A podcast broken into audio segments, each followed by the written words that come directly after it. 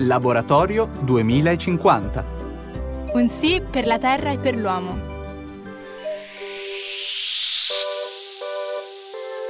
Bene, ora abbiamo capito un po' come funziona questo laboratorio 2050, uno strano laboratorio dove mischiamo ingredienti diversi ed esperienze differenti per trovare una sintesi della sostenibilità, che ricordiamo per noi è soprattutto condivisione di saperi e conoscenze tra le generazioni.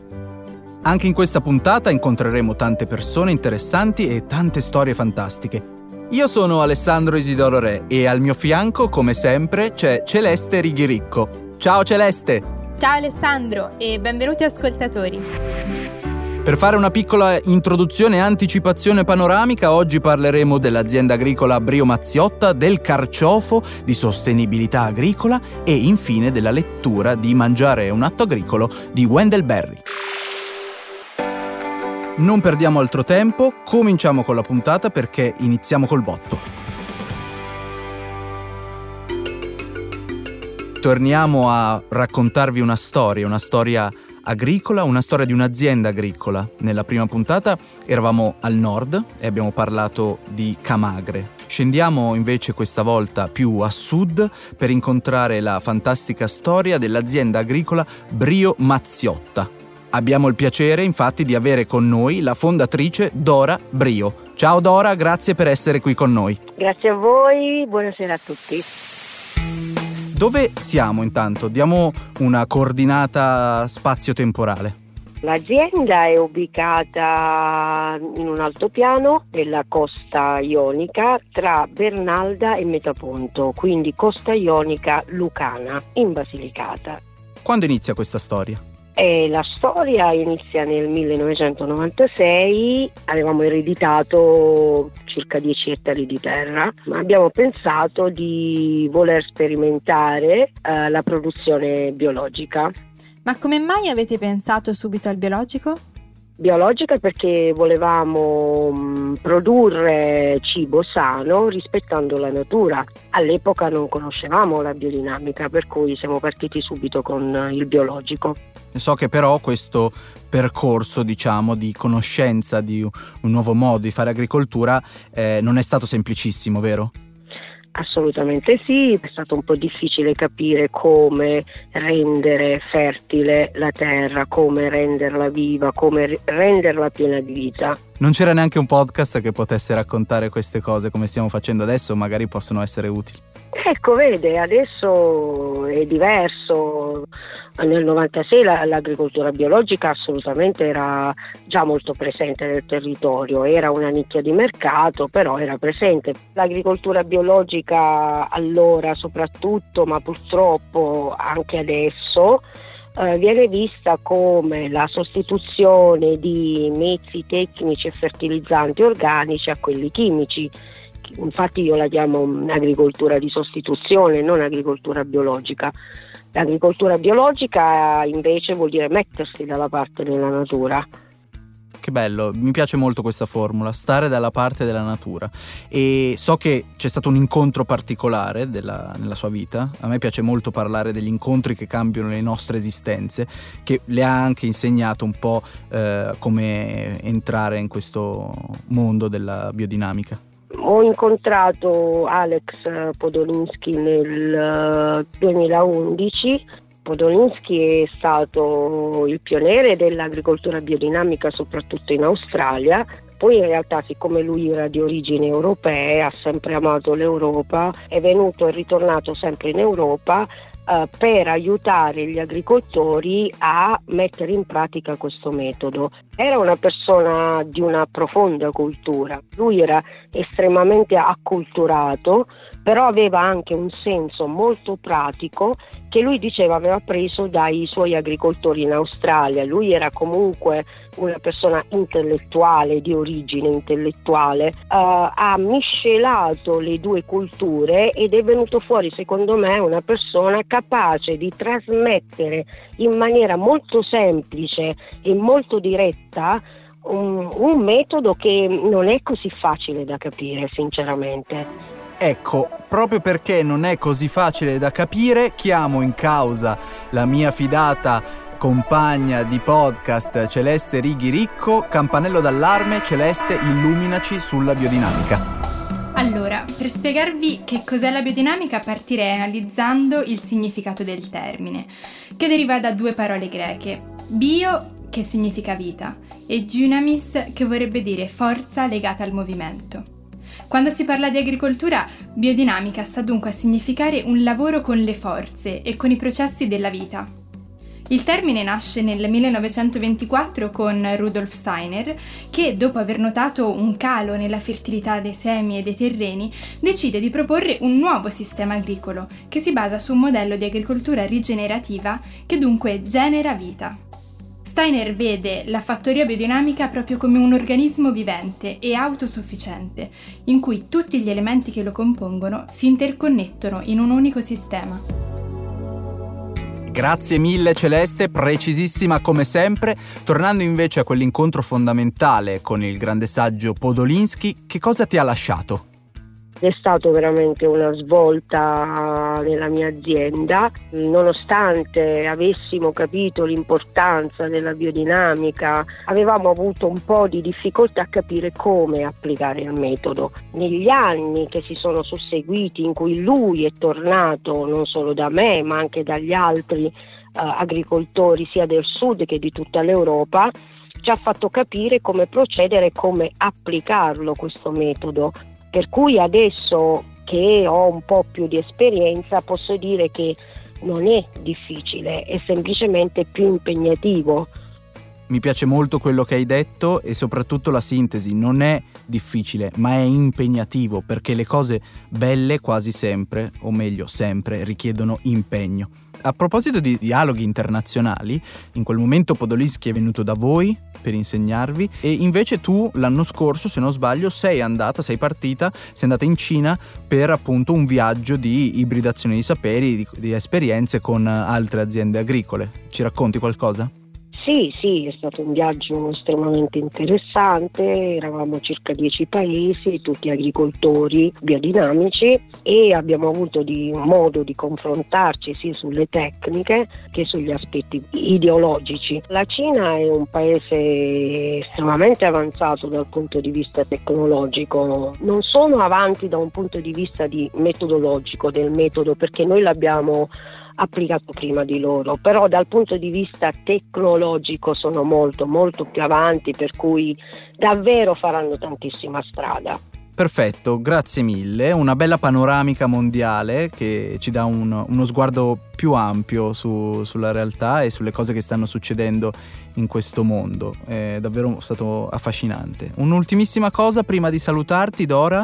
La tua azienda agricola si chiama eh, Brio Mazziotta. A questo punto allora ci devi dire, ci devi svelare a chi appartiene il secondo nome della tua azienda. Eh, il secondo nome è mio figlio che per fortuna ha deciso dopo i suoi studi, mh, ha deciso di fare l'università in campo. Direi che adesso si sta quasi laureando perché sono passati sei anni che ci dà una fortissima mano e quindi direi che ha tutte le carte in tavola a posto per poter procedere bene.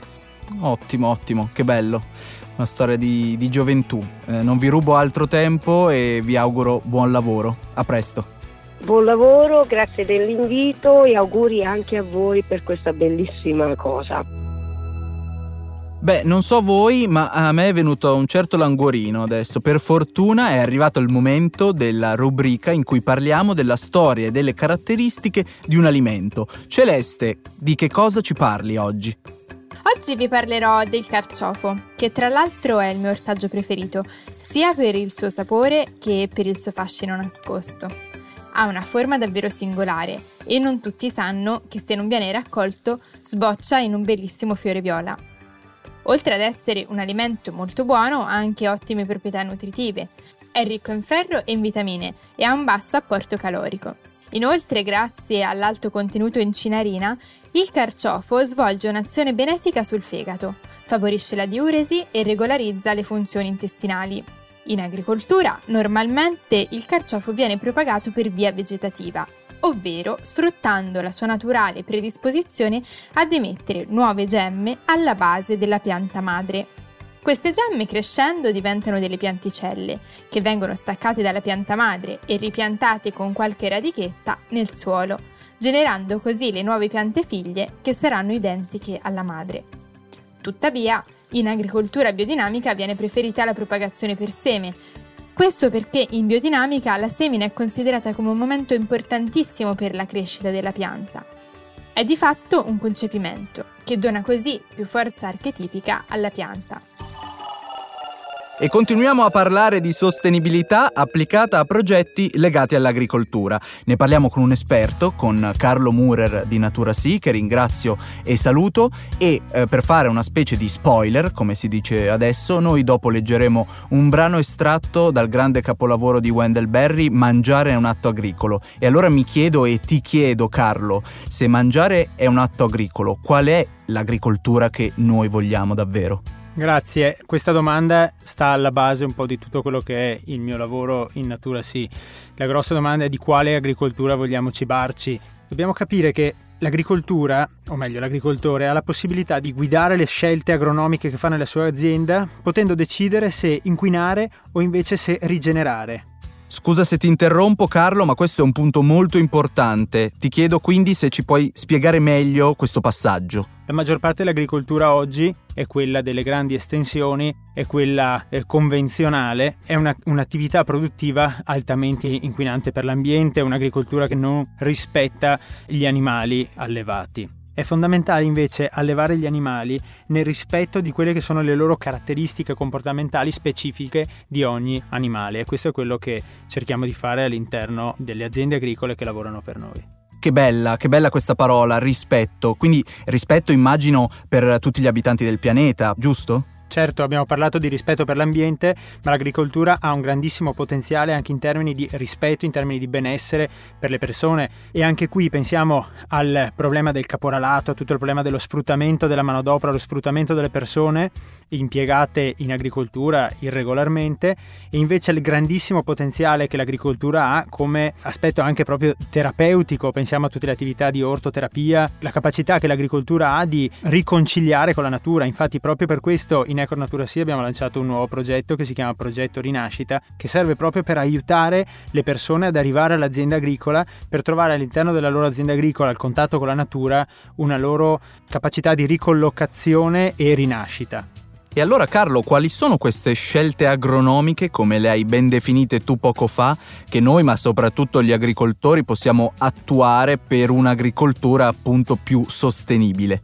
Per noi un modello di sostenibilità in agricoltura è rappresentato dal modello agricolo biodinamico che ha come elemento base la struttura dell'azienda agricola come un organismo composto da più organi e eh, che ci sia un dialogo tra i vari organi. Questo porta naturalmente un tipo di agricoltura basata sul ciclo chiuso. Ecco, Carlo, ti interrompo un momento per fare un piccolo inciso su come funziona in concreto un'azienda a ciclo chiuso. In questo tipo di sistema, visualizzato come un anello chiuso, l'azienda agricola è un organismo vivente in cui ogni suo elemento è collegato ed in armonia con gli altri. Vi faccio un esempio. Immaginatevi un'azienda composta, per dirla semplice, da un agricoltore, dei terreni e qualche mucca, o meglio, in gergo rurale, vacca. L'agricoltore coltiva parte dei suoi terreni come foraggio per dare da mangiare alla vacca. La vacca, oltre a produrre latte e carne, produce letame, elemento organico estremamente prezioso che viene utilizzato per concimare i terreni e fornire dunque il nutrimento alle piante. Come vedete, questo processo è un cerchio, ognuno degli elementi trae beneficio dal sistema e il sistema si basta a se stesso, apportando vita. Grazie Celeste. Infatti pensiamo che a livello di suolo i 400-450 kg di cibo che si stima che una persona mangi in un anno causano, per colpa dell'agricoltura convenzionale, la perdita di fino a 100 quintali di suolo fertile che viene distrutto per produrre quelle 400-450 kg. La risorsa suolo oggi non è gestita come una risorsa rinnovabile perché la velocità di distruzione di questa risorsa è troppo veloce. E come possiamo farla diventare una risorsa rinnovabile? È una risorsa rinnovabile se la intendiamo dal punto di vista del tipo di agricoltura che noi promuviamo, un'agricoltura biologica, un'agricoltura biodinamica che punta a utilizzare questa molecola che è il carbonio, che se emesso in atmosfera è la causa principale della clima alterazione e che se invece noi riusciamo, grazie a delle pratiche agronomiche corrette, a stoccare all'interno del suolo, ha proprio una funzione di ricostituzione di questo suolo fertile. Benissimo, Adesso abbiamo fatto un quadro generale, come ultimo favore ti chiedo Carlo di raccontarci un paio di progetti che mettono a terra tutto ciò che ci hai detto finora. Stiamo facendo un progetto con un'organizzazione che si chiama Soil and More proprio per misurare l'impatto dell'agricoltura, l'impatto eh, che le aziende fornitrici di Natura Sì hanno sull'ambiente, sull'acqua, sulla capacità di rigenerazione del suolo e queste informazioni, quindi la misurazione e la monetizzazione dell'impatto che queste attività produttive hanno, eh, ci guida e, e, ci guiderà sempre di più anche nel, da una parte accreditamento delle aziende agricole per la fornitura di prodotti e dall'altra anche proprio per eh, la, diciamo, la guida nella gestione di queste attività agricole. Perfetto, ti ringrazio ancora per il tempo che ci hai dedicato, ci vediamo alla prossima. Ciao Carlo. Grazie a te, grazie a tutti voi. Ebbene, abbiamo citato prima questo bel libro interessante di Wendell Berry, Mangiare è un atto agricolo, abbiamo creato un hype, adesso è il momento di immergerci nella lettura di questo testo, quindi Celeste a te la parola e illuminaci come solo tu sai fare.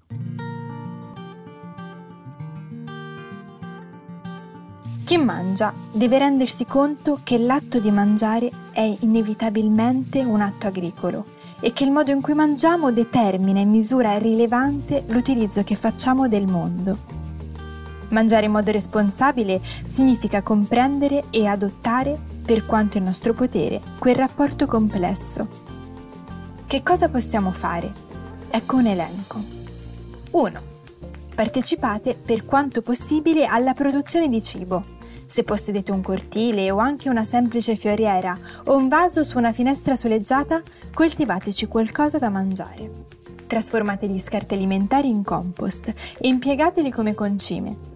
Soltanto coltivando del cibo per conto vostro acquisirete familiarità con il meraviglioso ciclo dell'energia, che dal suolo conduce al seme, dal fiore al frutto, dagli avanzi alla decomposizione e poi di nuovo da capo. 2. Preparate da voi il vostro cibo. Riportate in vita le arti quotidiane della cucina e dell'economia domestica. In tal modo spenderete di meno per mangiare e disporrete di una sorta di controllo di qualità, in grado di fornirvi un'idea precisa di ciò che è stato aggiunto al cibo che consumate. 3.